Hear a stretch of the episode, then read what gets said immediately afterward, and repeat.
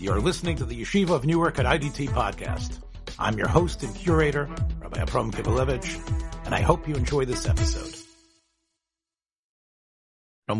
This is a re-release of a shir dedicated to the life and ideas of Rabbi Yosef Engel, but zeroing in on something which many uh, what people who have worked on Rabbi Yosef Engel have not have ignored, which that is his psukim. It starts with a biography. It's followed by Reb Dovi Weiss, who gives you different Torah that typify the brilliant approach of Rabbi Yosef Engel and emphasize the aspect of machshava or ashkafa that are contained in Rabbi Yosef Engel's ideas, followed by a psak of Rabbi Yosef Engel, which I believe aligns with the category of this shir, which was given under our Chassidish psak. I think it's worth uh, a, another listen to, even if you've heard it before. Here it is. I'd have to say that the Rabbi Yosef Engel is unique in, in so many ways. Um, there are people, if actually, if you, you if you talk to one people in the, in the Torah world, in the yeshiva world, about Rabbi Yosef Engel and his Sfarim and what he has done, most people wouldn't even connect him to the Chassidish Welt. Um, they wouldn't realize that he grew up as a person who was uh, from a family that was Maritz Chassidus, that were Chassidim themselves, uh, from his father and his mother. From the, they were connected to the great Divrei Chaim, Chaim of Tzanz, um, and uh, through his um, mother's family, they were connected also through uh, to the Noyam Elimelech, the famous Rebbe Elimelech of Luzhinsk. So there was no question about it that in Torno, where he was born, um, in that this was a place that was steeped in Chassidus. By the time he was born in 1859, I believe it was, because it was, you have to take a look, it was Zion Hanukkah of Tafresh Yutes. Might have actually been, uh, you have to take a look and see if that was 1858 or 1859. It was in the seventh night of Hanukkah he was born. Um, Chassidus already had entrenched itself in ways that it wasn't in an embryonic stage. There were already Rabbanim in place. And the Divrei Chaim, of course, uh, was already uh, re- renowned in the halachic world as someone who, whose rulings needed to be considered as almost as important as the Chassam Sofer and others. Again, it never, I don't know if the Divrei Chaim ever reached that type of level, but people understood that the Divrei Chaim was a Pesach and a Rov, that Tzemach Tzedek's Chuvas, I think, were already from the Lubavitcher, the third Lubavitcher Rebbe, were already well known. So the idea of a Chassidish Pesach at this point was pretty prevalent. Rabbi Yosef Engel, I have to say, as uh, powerful as a mind as he was, is not primarily known as a Pesach. Yet he was clearly living in the world of Hasidus, the world of Chassidish Rebbe's, the world of Hasidim, the Kpeda of Hasidim, the Olam of Hasidim. But as I said before, in the in the in, the uh, invitation, he was really in a way beyond Hasidus. Um, yes, he was connected to and his family to Tzanz, connected uh, uh, in his youth. Uh, he married a. Um, uh, in his youth, he was also well known by the by, by, by Chassidish Rebbe's. They had heard about him. They'd heard about this great genius. Truth was, all of his family even his his brothers were all known as very brilliant people. From what the research that I've done, shown that his father, although was clearly uh, connected and held himself like a Tzanzer chosid, um, was involved in business. Was involved was a businessman, and um, was actually a person who was a contract expert. And it seems like he was uh, pretty, he knew how to uh, stride within, I would say, the secular world. I don't have that I, am not hundred percent sure about uh, his comfort level there, but it's clear that he was able to provide uh, for his family and especially for this son of his, this Rabbi Yosef, uh, a an atmosphere where he could thrive with Bikius. Um, he, he he was known to have said that unless you can count all the letters of the Rashi and Tosfos, meaning you know your Rashi and Tosfos code until you know how much letters were, that it, you shouldn't necessarily go to any other Sfarim. But if anybody went to other Sfarim, it was him. his his knowledge in in in, in Sfarim, Sifrei Psak, and Shuvas, uh, it's it's outstanding. It's outstanding, and it's it's it's you're flabbergasted by how much he knew. And I think he started to build, although he, he said he built it in a fundamental way, he built his incredible mindset from the beginning, from when he was young. His father was able to support him. And, uh, you know, in Tarn, he was known as the Tarna Ilui, and people came from all over just to test him, to talk with him, um, to sort of, in a way, um, enjoy the brilliance of someone whose memory was was faultless and someone who could speak like a wunderkind who could speak about almost anything. Uh, at a uh, his uh, he was married uh, at around 19, um, and that's when he moved to the city of Bendin or Benzin, um, which at that point was on was was was in Czarist Russia, and it was there that he lived in the home of uh, his shver, who provided for him for a while, um, and he was a Sochet Chosid. Those of you that were uh, about the Avnei Nezer last week know about the greatness of the Avnei Nezer. Um, and although there was about a 20 year difference between them in age, the Avnei Nezer held of uh, Rabbi Yosef Engel had, had, them in great regard. Uh, it, it, seems like there were numerous visits to Sochachov.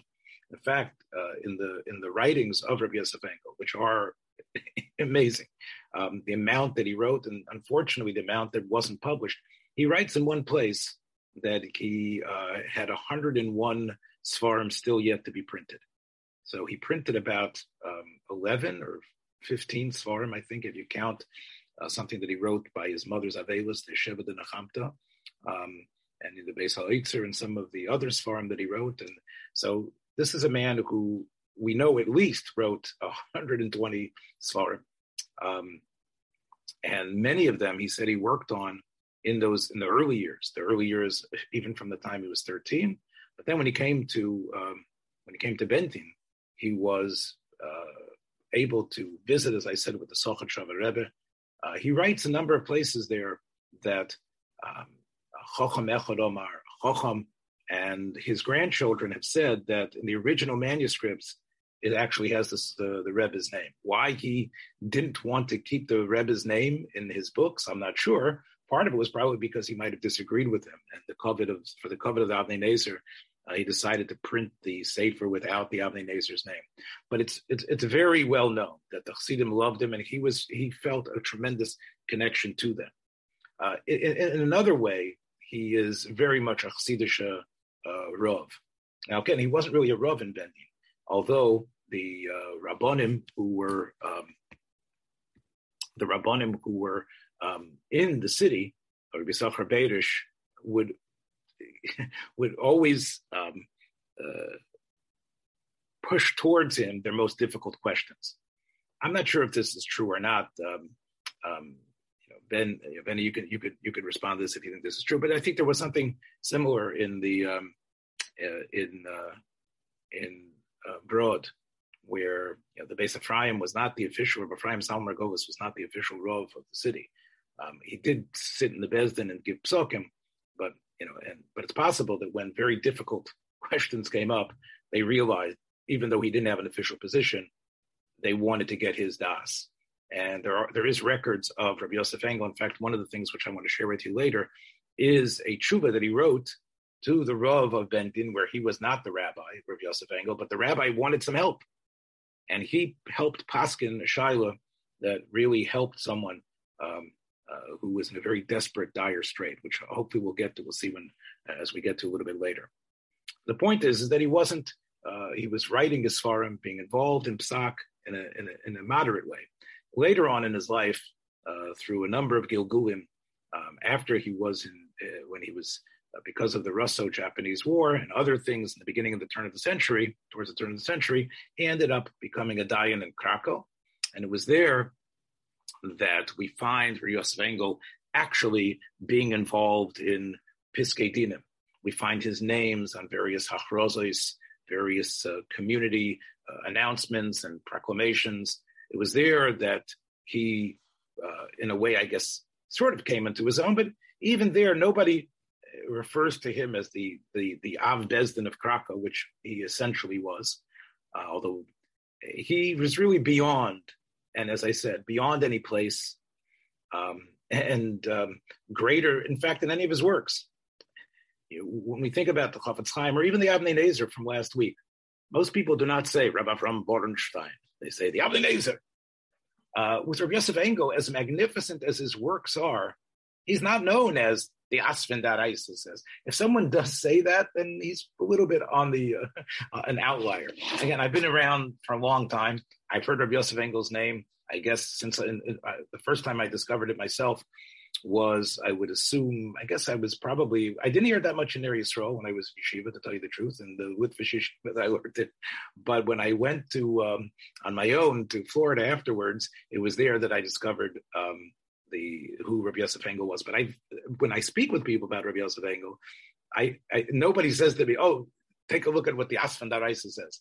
There's the Ktsois, the Pnei Yeshua, but Rabbi Yosef Engel, I think it's Halei Dover that that he is greater even in the magnificent works that he wrote, which are, as I said, you're they are you are flabbergasted by their greatness. Still, he is somehow greater than than than the than his corpus. He isn't the Chafetz Chaim. He isn't look in the, he's Rabbi Yosef Engel. And I, I, think there's something similar with Rabbi Nachum Ziemba. I think Rabbi Nachum Ziemba, people, uh, people probably, you know, they're not going to say, oh, the the Sifri writes or the Tetzes Chaim writes. There's something about the, the, the, the, the, the greatness of the person that his stamp is on everything. Anyway, I'm not sure how significant of a point that is, but I think, as I said, Rabbi Yosef Engel's uh, influence is is great, especially among mature thinkers and the Ilma yeshivas. It's exciting and wonderful and brilliant. Uh, in 2012, I had the exclusive meeting Rabbi Tuvi Weiss uh, and talking to him and learning. And it was within a couple of times of speaking with him and learning that I sensed a tremendous affinity between Rabbi Weiss and Rabbi Yosef Engel. In fact, I said to him, you know, you, this is a Rabbi Yosef Engel type of idea. And he says, you know, that's my favorite. That's my favorite sefer. It's, I always look there. That's uh, I really see him as a as as my Rebbe. I said, you can you can tell. And throughout the years, uh, the many years that I've uh, had the merit to know Rabbi Weiss and speaking and learning, I hear the, uh, I sense and see and the spirit of Rabbi Yosef Engel, and many times, some sometimes even the exact ideas that Rabbi Weiss has been achavin to, uh, very close to it, and the simcha that Rabbi Weiss has when he's able to um, to realize that what he said is really uh, in line, or even mirrors what Rabbi Yosef Engel says, is is immense. So there was no one really uh, quicker in my mind to ask to present about Rabbi Yosef Engel than Rabbi Weiss. Rabbi Weiss, if you would, and uh, Rabbi Yosef Engel is, uh, I always found to be very, very interesting.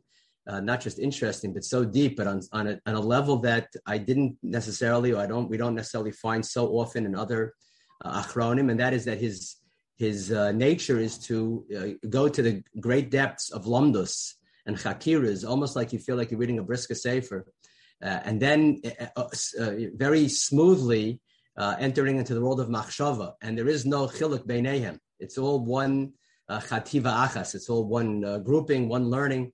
And I always found that to be very, very. Uh, it always touched me in a not just in, a, in, an, in an analytic way, in an intellectual way, but he has a way of touching you both analytically, intellectually, and emotionally. Uh, I remember when Rav Shach passed away a number of years ago. So Rav, uh, Rav, Rav Oelbaum from Queens, Rav Noach Isaac Oelbaum, uh, was giving a um, um, was giving a hesped on, on the shloshim of Rav Shach and I was living, my wife and I were living in Queens at the time. And uh, he told the following mice. He told that Rav Shach was a young boy. He was traveling with his father somewhere, and somehow he ended up in the town where Rabbi Yosef Engel uh, was the Rav. And uh, he wanted to, Rav Shach's father wanted to bring the young Rav Shach to, uh, to, to meet Rabbi Yosef Engel. So they came to the house on Shabbos, and the Rebbitzin opened the door. And the father um, of, of Menachem Shach said, um, said, I'd like to, my son should be able to meet the great Gaon of Yosef Engel is the, is the Rav here. So Rebbetzin said, he's here, but he's sleeping and I can't, you can't come in now.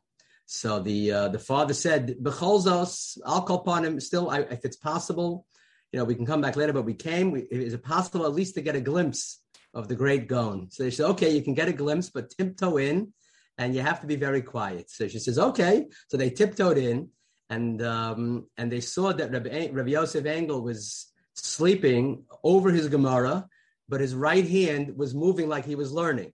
So he, he was sleeping and learning at the same time. The number of svarim that he uh, that he wrote, uh, I'm, I'm, only familiar with a few of them, with the famous ones, the Yasvan Doraisa and the Lekach Tov and the Gvura Shmonim and the Beis Ha'otza, which we're going to talk about a little bit today, are just so filled and so packed. There's very little fluff, if I could say that. It's just so packed, and every every page is another chiddush. It's really something special to be able to.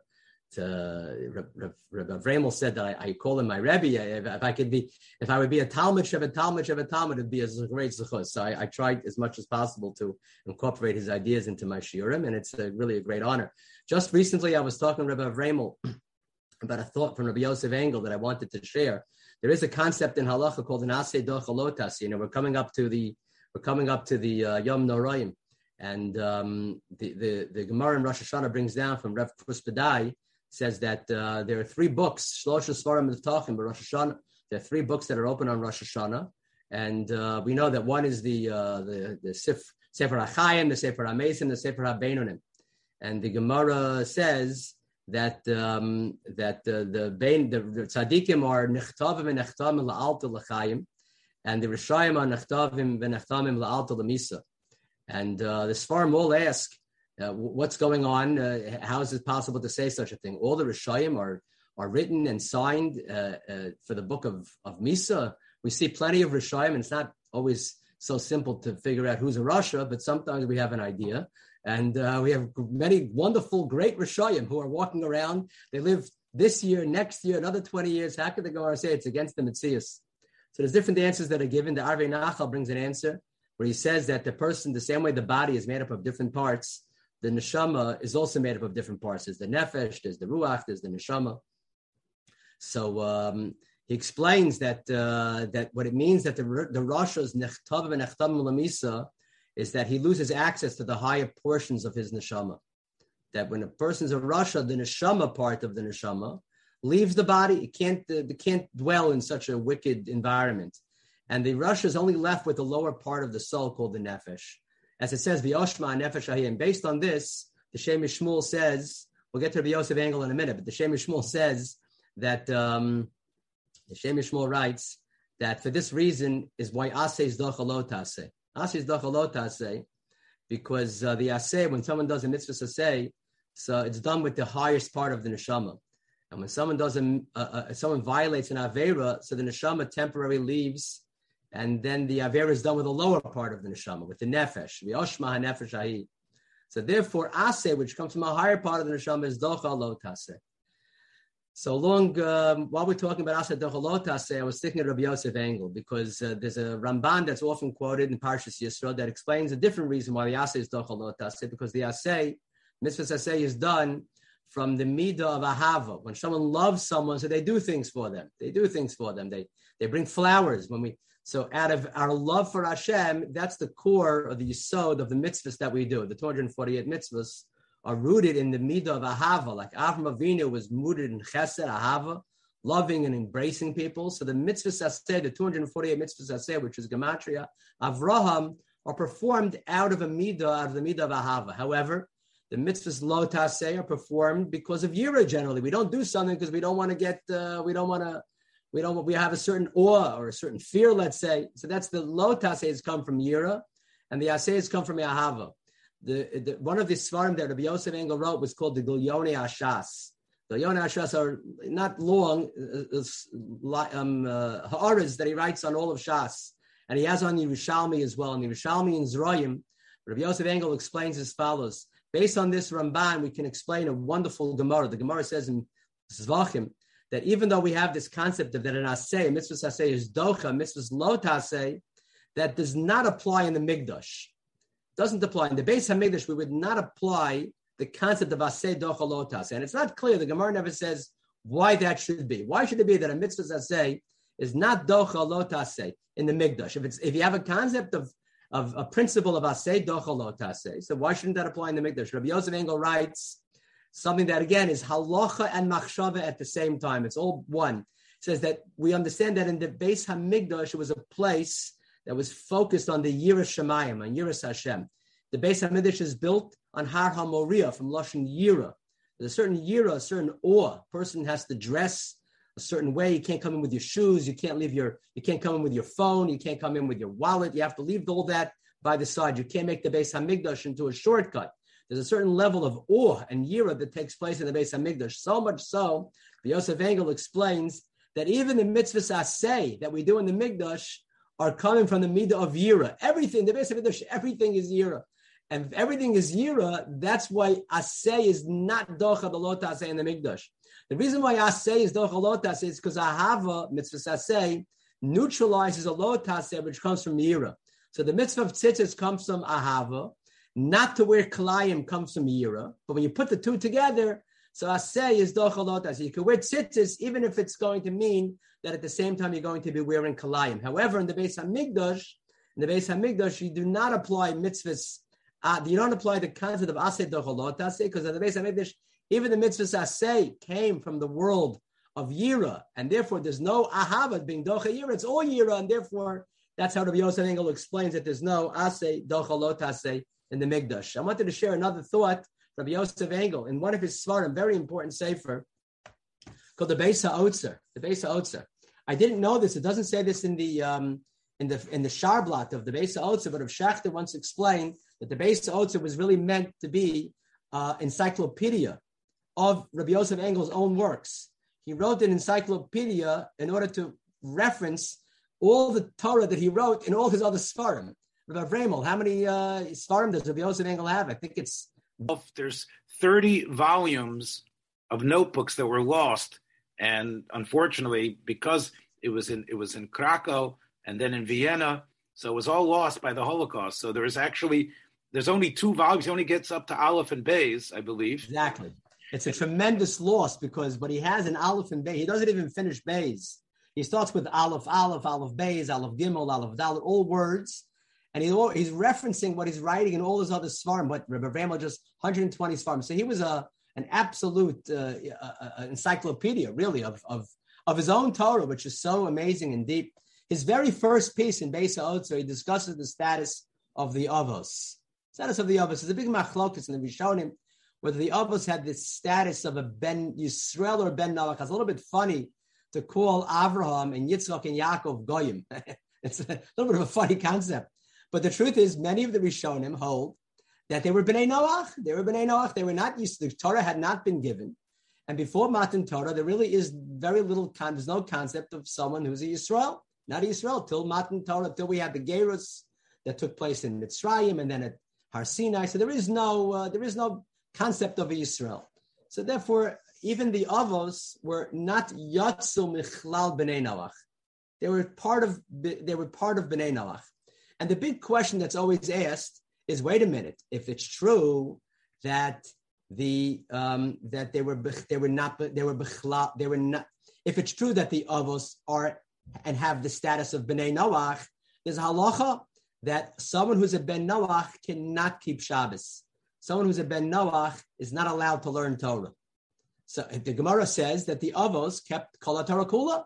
The Avos kept, uh, which includes Shabbos and Torah. They learned Torah. Even the fact that Noach learned Torah is also a question. How does Noach learn Torah? The Gemara says Malamich Noach learned Torah from the fact that he was able to distinguish between those animals that were kosher, the animals that were not kosher. Is it shaykh to say that Avram, Yitzchak, and Yaakov did not keep Shabbos? The truth is, the question is a little bit funny, even though many of the Achronim deal with it. It could be when it says that they kept the mitzvahs, maybe they didn't actually physically do the mitzvahs, they just were able to draw down whatever that uh, spiritual energy that comes from doing mitzvahs. But that being said, in middle of the discussion, in middle of the discussion of whether the Avos kept mitzvahs or not, on the very first os, in the very first piece, in his um, in in his uh, Beis Otzar, um, the the Rabbi Yosef Engel wants to know, well, why is it that a Ben Noach, that a guy is not allowed to keep Shabbos? Why not? What's the what's the problem? Why can't a Ben Noach keep Shabbos? with something something wrong? If someone wants to keep Shabbos, let him keep Shabbos. The Gemara says that Ben Noach Sheshavas is Chayiv Misa. He wants to know why. He calls him Arshon Sanhedrin. And then he gives his own Mahalach. He explains as follows. Explains as follows. the whole Yisod of Shabbos and Torah is at the Lamala Minateva. They're above the world of nature. We know that uh, Shabbos is called a Nachla Bli Mitzarim. The Gemara in Shabbos Daf Kuf Yud Ches. Shabbos, someone who keeps Shabbos is eventually going to be Zoch and inherit an inheritance that has no borders. Torah, of course, is is infinite. It's forever. It represents and is Hakadosh Baruch Hu's uh, Seichel Kaviyachol, as the Balatanya points out in the beginning of his Sefer. So he explains that those areas of Torah that represent most fully the concept of that which is above the gvulim, above boundaries, gvul, have no shaykhs to a ben Noach. A ben Noach comes from this world, they're connected to Olam Hazeh. And those areas, specifically Shabbos and Torah, which are areas that are lamala min hagvul, lamala min ateva, a guy has no shaykhs, a guy is not allowed to be uh, keeping Shabbos in that in that area. That's how he explains the halacha of Shavas Chayv Misa. Person who has no place in that area that's Lamala Manateva. So that's why the guy cannot keep uh, cannot keep Shabbos, is not allowed to learn Torah. In terms of answering the question, so wait, so then how were the Avos able to, to keep Shabbos and Torah? He explains very simply, it's it's it's not if the whole reason why the guy is not allowed to learn to keep Shabbos and learn Torah is because they're from the world of Gvulim, as opposed to Shabbos and Torah, which is a which which stems, which flows, which represents, which connects to a world which is lamala minagmul, above boundaries, above time. So therefore, that doesn't apply to the avos. It's true the avos may have the status of a ben Noach, but they are the harbinger, they are the beginning of the Klal Yisrael. and therefore, they, oh, despite them being having the halachic status of a ben Noach, they would be allowed to keep Shabbos and learn Torah because they come from that world, which is the beginning of Klal Yisrael, which is Lamalam and Agvul, Lamalam and Teva. That's Rabbi Yosef uh, Engel's very first, what he talks about in his very first piece in the Beis Ha'otzer. Just last night, um, one of my sons uh, came over to me to ask me a question in Masechta Gittin. He's learning the Perak Hamagarish, which is the ninth Perak in Gittin. So he asked me a question to explain the Gemara. So I asked him if he could bring me my Gemara. He took out my Gemara. On the very side of the page, it says Ayin Asvan Daraisa Klal Ches. Asvan Daraisa Klal Ches. So uh, it, it, was a basher that I should be speaking, have this chus speaking a little bit about Rabbi Yosef Engel. And the particular shah that he had is the Gemara, and this is typical or standard, something that Rabbi Yosef Engel would do. So he would take a concept and just discuss every single area and every single tzad, every single way of looking at that particular concept. Matter of fact, I remember Rav Schachter told us that there was someone who was, uh, I think, fundraising from the Yishuv in Eretz Yisrael, and he was going through all of Europe. And he made his way to Reb Chaim, and then he made his way to Rabbi Yosef Engel. And when he came back at some point, someone asked him, "So what do you? What's the difference in Reb Chaim Brisk Rabbi Yosef Engel? Do you see a difference? Is there a is there a hevdel between them?" So he said they're both off the charts. They're both great Gaonim. The only difference is that Rabbi Yosef Engel brings more proofs for his study, for his chakiris, for his approaches than Reb Chaim. Reb Chaim Sefer, he has a Sefer, he brings a few proofs to a certain mahalach, a certain chakira that he has, and he moves on. Rabbi Yosef Engel is, uh, he brings a chakira, and then he brings proofs from all over Shas, from everywhere, from Mor Nevuchim, you name it. He's in uh, Midrashim. He doesn't, there's no shortage of the rayas that he brings. The end of the story, by the way, goes that when someone came back around to Reb Chaim, and uh, Reb Chaim said, so where, where, where, where have you been? He says, is Rabbi Yosef Engel. So the, the story is that uh, they said to Reb Chaim, so what do you think? Rabbi Yosef Engel is great. He has more proofs than you. so the story goes that Reb Chaim went down into his, into his drawer and he pulled out hundreds of pages of proofs. He goes, you want proofs? I have proofs too. I just don't put them all into the sefer. So uh, anyway, this particular chakira that was we were discussing last night is the yisod of a concept of, of a person who's called a yavam shuk, a woman who is whose husband passes away without uh, without having any children. So she becomes what we call a yavama, and the halacha is that she's not allowed to marry anyone except for the one of the brothers, ideally the oldest brother, one of the living brothers of the husband who passed away. The widow can only marry one of the brothers of the of the husband who passed away, assuming that she passed away, that he passed away without any children.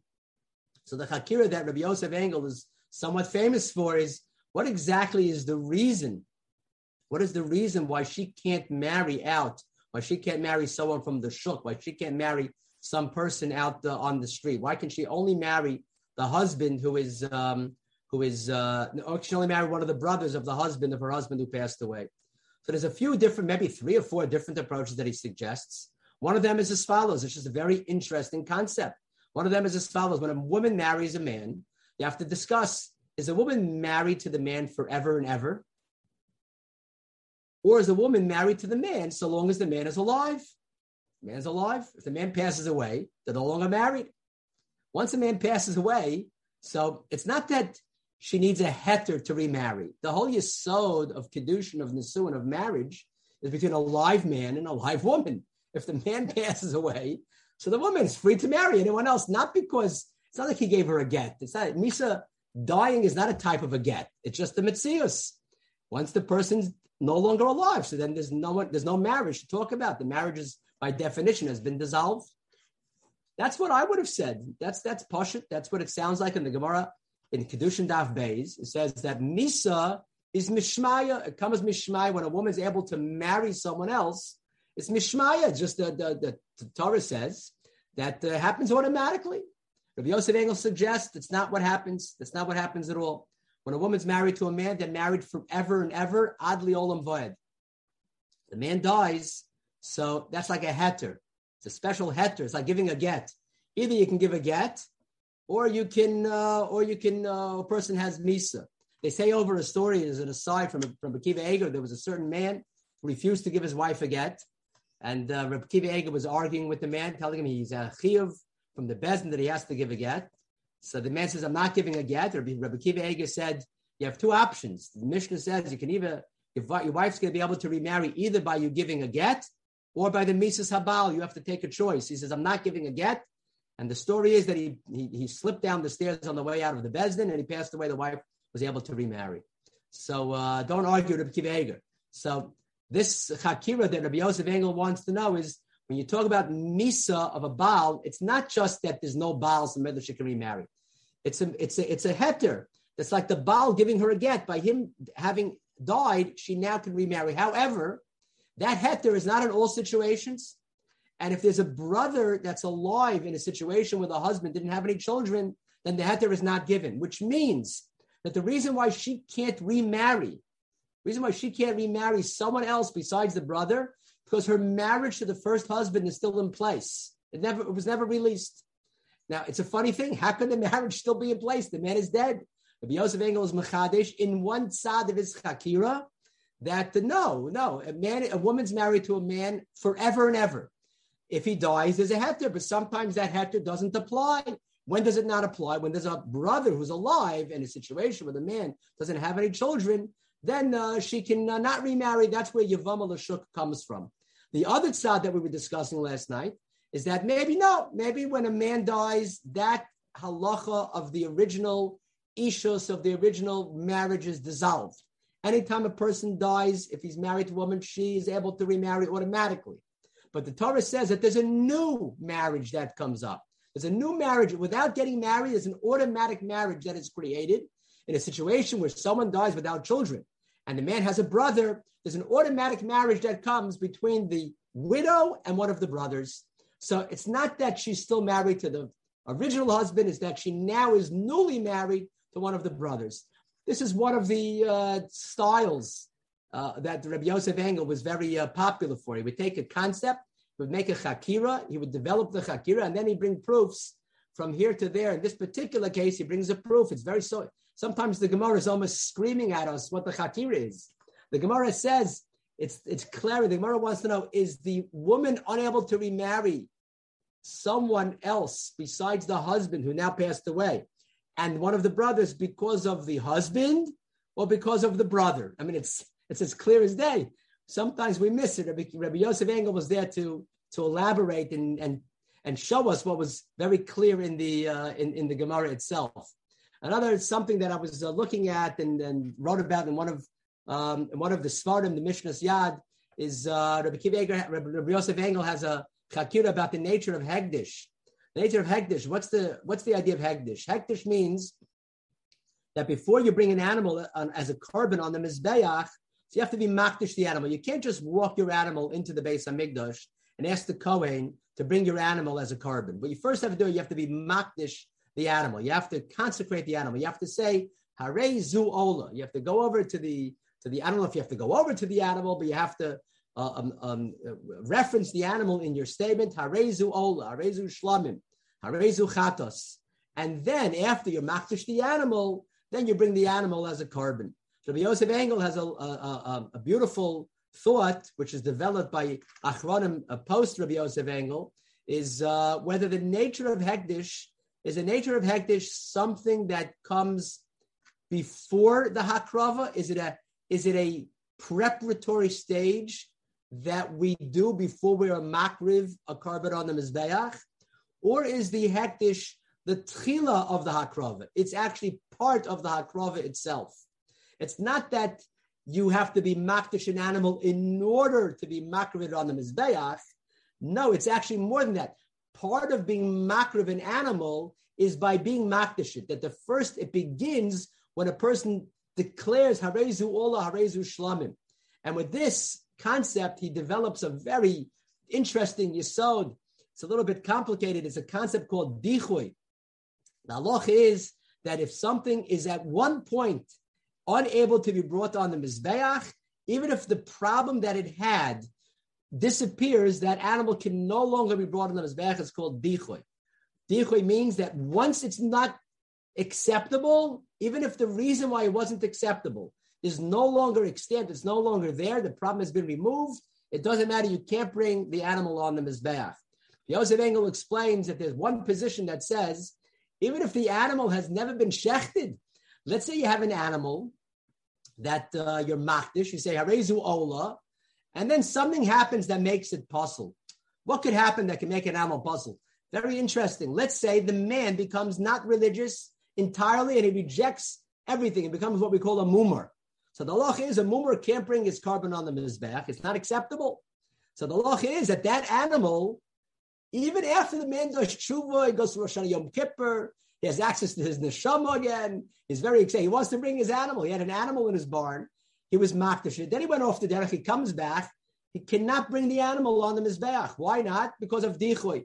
Yosef Engel explains this position must be holding that hektish is not just a preparatory stage before one is makriv an animal on the mizbeach. It's much more than that. The hektish is a it's part of the hakrava. So once you're in the middle of the hakrava, and then something happens that makes the animal unacceptable on the mizbeach, it doesn't matter that that problem goes away. You can't, in middle of the hakrava, have a have a time period where the animal can no longer be brought and then come back. That's how Rabbi Yosef Engel explains the Yisod is a difficult concept called Bale Chayim Nidachim. Even if the animal's alive, it's, it's alive, not that you haven't shechted it yet. Even when it's alive, so long as you are makdish the animal, if something happened that the animal for five minutes was unable to be brought on the Mizbeach, it can no longer be brought on the Mizbeach anymore. Why? Because the hektish was the beginning of the hakrava. It wasn't just a hachana for the hakrava, but it was the tchila of the hakrava. And since it was the tchila of the hakrava, therefore it's nidcheli olam, and that's how he explains this concept balachami Again, it's just just different ideas. Hope we got a little bit of a flavor of the style of Rabbi Yosef Engel, both in the world of machshava and in the world of uh, of halacha and lumdus. And uh, once again, there's so I mean, there's so much more to say. But was the following: There was a man living in Bendin who his wife had become a shota. His wife had become halachically unable to receive a get. Uh, a get, although can be given according to the Torah, uh, even without her rishus, without her das, the as we're going to talk about, the cherem Rabbeinu Gershom change things. However, the woman even you, she needs to have the mental acuity to be able to receive a get. If she doesn't have that mental acuity, you're still married to that person. Now, the problem was his wife had clearly suffered uh, the type of mental breakdown situation that she was uh, objectively considered a shota, someone who uh, was not uh, in charge of their own situation and their faculties were not uh, competent enough. And it was obviously someone he couldn't live with as well.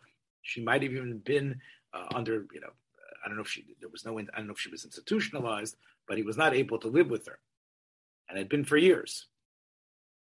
The man wanted to marry another wife, but he couldn't give a divorce to the first one. Now, so what's the problem? So we know there was a Eitzah that was used in Europe. I'm not sure if it was in the Sephardi world as well, called the Heter Meah Rabbonim.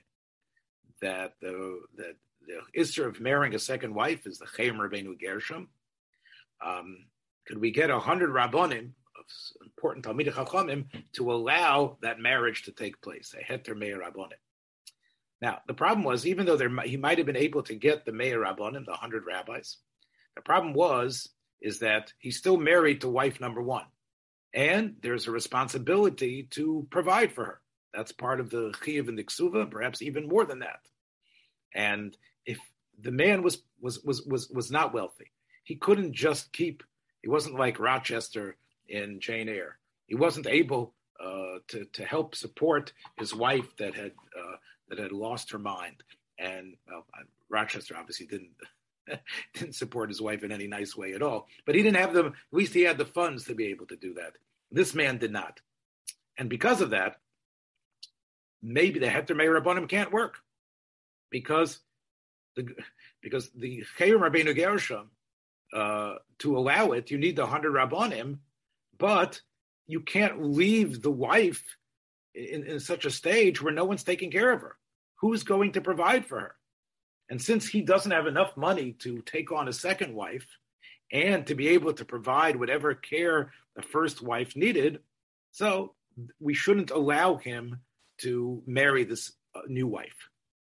Now, um, Rav, Rav Yosef Engel mentions, he says, the rabbi, you sent me your, your, your own decision here, your own investigation. He says, you mentioned a whole bunch of svarim, which I don't have. I guess, which which shows you that you know he knew about them, but he didn't have them. He says, I can tell you that uh, the, I do have a Tshuvos Rakiv Eger, he mentions. I do have a Tshuvos Netzib, which was sort of hot off the press. That much he did have. He says, I did look in Rakiv Eger, and Rakiv Eger says that it's possible that the Cherem Rabbeinu Gershom does not apply when the wife, your first wife, has become uh, mentally imbalanced. And that was Rav approach to allow the cherem. Rav Yosef Engel, though, however, says it could be from the Gemara itself that it's usher to marry a second wife. He quotes the Gemara in Yavamis. Rav Ami says, that if a person marries a second wife, you, the, your, your first wife, uh, could demand her ksuva, and she wants payment right away. I didn't want another wife here. I didn't want to be in a situation where I'm married to some another another woman comes into the house. That was Rav Ami. Now, Ravami's halach is even if the reason why you're marrying that second wife is in order because the first wife can't have children. So even if the first wife can't have children, or you don't know if you can have children with her, Ravami holds that the first wife can say, "Look, you want to get a second wife because you want to have children. You've got to pay me off. You've got to allow me to get on with my life." That was Ravami. Rava says if a person wants to, this is before Rabbeinu Gershom, of course, from the Gemara, a person can marry as many, he can marry many, multiple women. However, you have to be able to support them. So, in other words, Rav Yosef Engel now says, it turns out that according to Rava, if you have a person who can't support two wives, and this man cannot support two wives, because one wife needs the care of the, the show the care needs, and the second wife is going to need uh, parna, is going to need to be fed and taken care of as well. He doesn't have enough money. So if he doesn't have enough money, according to uh, according to Rava, it's also to marry a second wife. So you can't just say Rav what was the Cherem Rabbeinu Gershom? And maybe the Cherem Rabbeinu Gershom doesn't apply. From the Gemara itself, it would be usher to marry a second wife if you're not able to support two. And we know that uh, there is a machlekes between the Rambam and the Ramah. The Rambam holds that if a woman becomes a shaita, that you are able to, um, that you are able, you don't have to keep on supporting her. That is the shita of the Rambam. But the Ramah says not like that. The Ramah paskins that as terrible as the situation is, you still have to pay for her meals and she still has to be fed by you.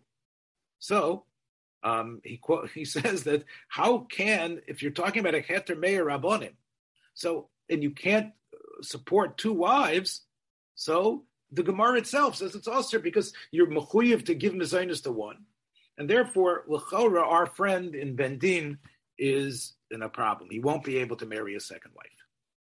So Rabbi Yosef Engel was matter, though. However, not from the way Rocky Vager did. He was matter this man from another reason. And what he uses here is something which I think is, is worthwhile to hear. He says that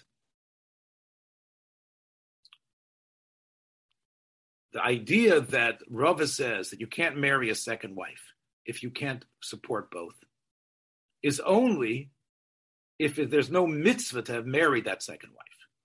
If there's a mitzvah, uh, if you have a mitzvah chiyuvis to marry the second wife, then, or an avera by not marrying the second wife, then even though you don't have mezainis for the first one, you won't give her mezainis. Why? Because if by giving mezonos to the wife that was the shota, you are now going to be doing an isur, there's no chiyuv to give mezonos to a woman to do any mitzvah by doing that mitzvah as an. Rabbi Yosef Engel says it can't be worse than, let's say, if a person needs mezonos for himself, right? You have a chiyuv to, to support yourself. But the only way you can support yourself is by stealing, is by robbing, is by killing. You're not going to say, well, I have a chiyuv, I have to, I have to be mafarnas myself. If there's an avera involved, there cannot be a mitzvah to support. If the support can only come through an avera, then there is no mitzvah to support that person. So the uh, what, so what avera is there? Staying in that situation. So Rabbi Yosef Engel, based on the the Tshuvos Radach, Rabbi David Cohen, uh, from a Kadmai, he says the way he words the Gemara, the Gemara Yavam says, "Aser liodam that a person cannot be in a situation where he's not married, that it's also to stay not married. Why? Because the pasuk says, adam lavado," right in the beginning of, of in Sefer Bereshis. Before Matan Torah, but the Radach says that that's an Isser Menatera. So, if a person, uh, by staying married and not allowing him to get married to someone else, he has been he's going to be over an Isser. Now, what is now?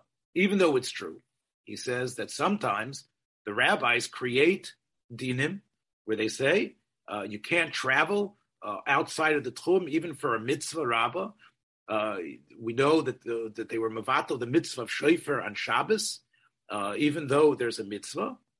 So Rabbi Yosef Engel says that's because even though the rabbanans are very strong, and sometimes you have to keep a mitzvah the rabbanan even though uh, the other mitzvah isn't being done, that's where there's a mitzvah saseh that falls by the wayside because the mitzvah isser rabbanon is stronger.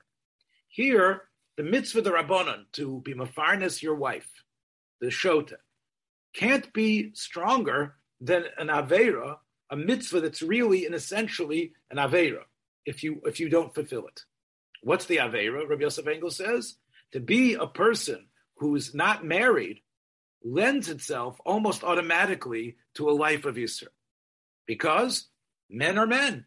And a man without a woman to live with, without a woman that he could have a, a, a, sexual relation with in a normal fashion, that is living a life of Aveira B'Poyo, Rabbi Yosef Engel says.